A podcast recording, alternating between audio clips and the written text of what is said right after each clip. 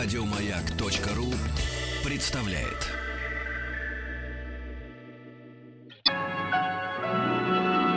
Уральские самоцветы.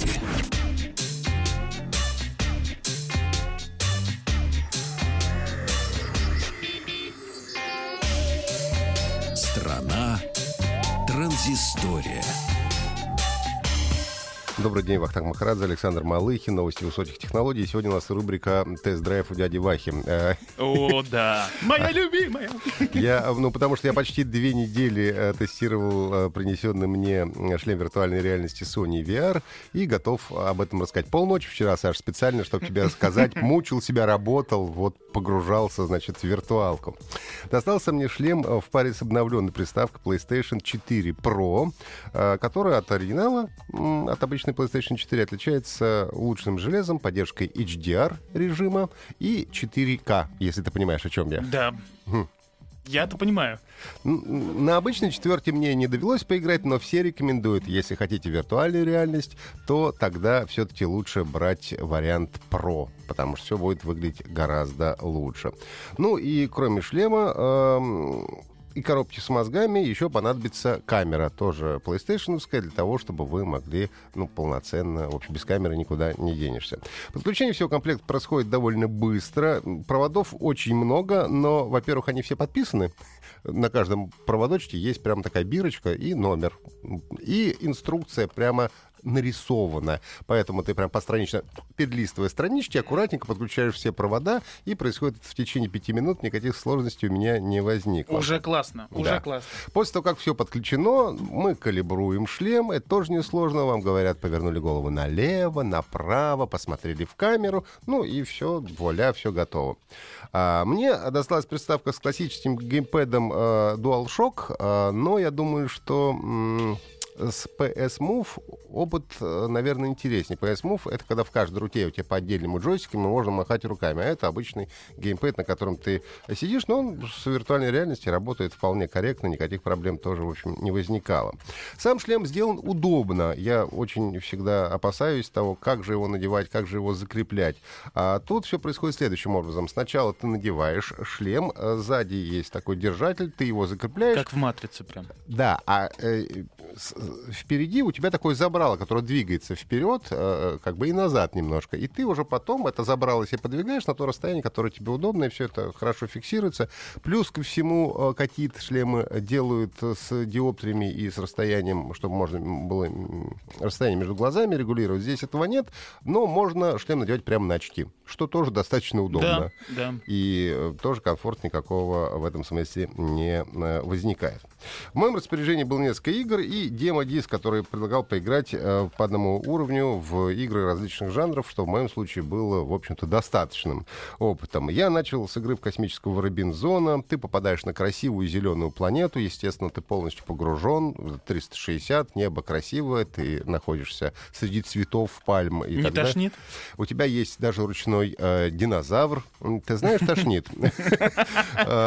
Как только ты начинаешь двигаться, то вестибулярный аппарат говорит довольно быстро «до свидания», поскольку он понимает, что ты сидишь на месте, а в этот момент ты идешь, и ты идешь еще по пересеченной местности в какой-то момент. Ты поднимаешься на пригорок, ты спускаешься с него. То есть обязательно надо стоять? Сидя нельзя? Нет, почему? Можно сидя, сидя все это делал. Все равно как раз с ума сходит. Как раз PlayStation VR, он для диванного VR, тут бегать... Для диванной активности. Для диванной активности. Бегать, прыгать совершенно не обязательно.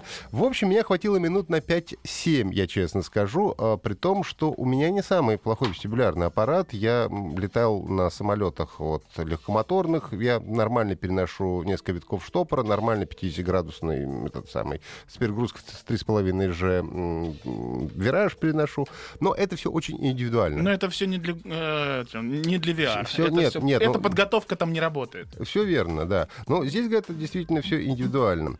Дальше, я думаю, надо попробовать что-нибудь еще.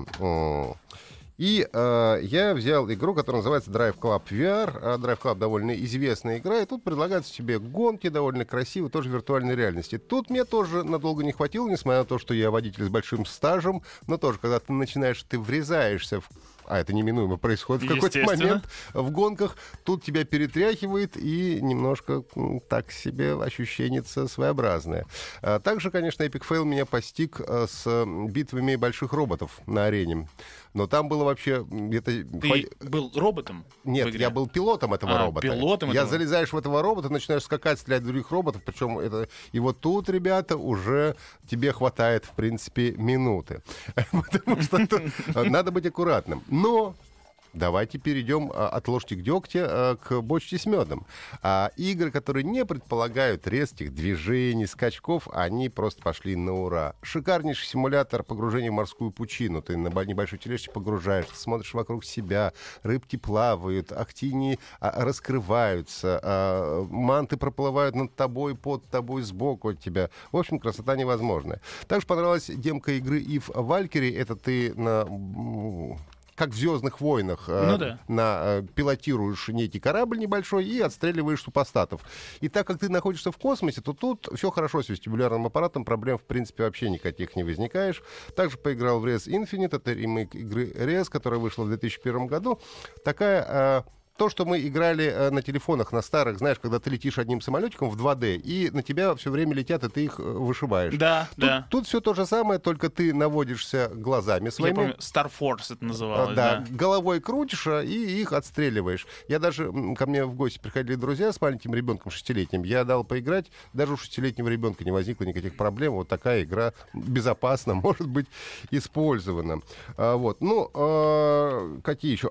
И, конечно, я посмотрел небольшой демку, буквально двухминутную, игры Resident Evil, которая Biohazard, которая вышла буквально несколько дней назад. И вот тут мне, конечно, кажется, что у виртуальной реальности большое будущее в рамках жанра хоррор. Потому что это, конечно, жутковато.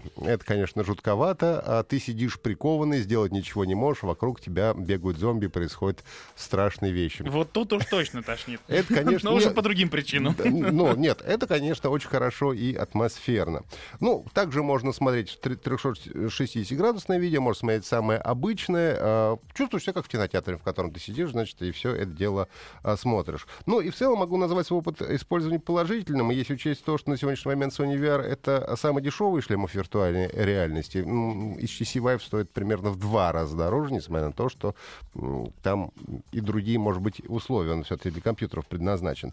Могу рекомендовать, но надо, конечно, учитывать, что если нет у вас, представьте, PlayStation или PlayStation Pro, то ее надо покупать. Камеру тоже придется покупать отдельно. И все в результате виртуальной реальности пока что упирается в качественный контент. Если будет много качественного контента, то, конечно, это будет имеет смысл. Но тут, в общем-то, тоже Sony PlayStation — это экосистема, поэтому можно надеяться, что в какое-то ближайшее время допилит и появится много разного и интересного. Так что, в целом, могу рекомендовать. Будем надеяться. Еще больше подкастов на радиомаяк.ру.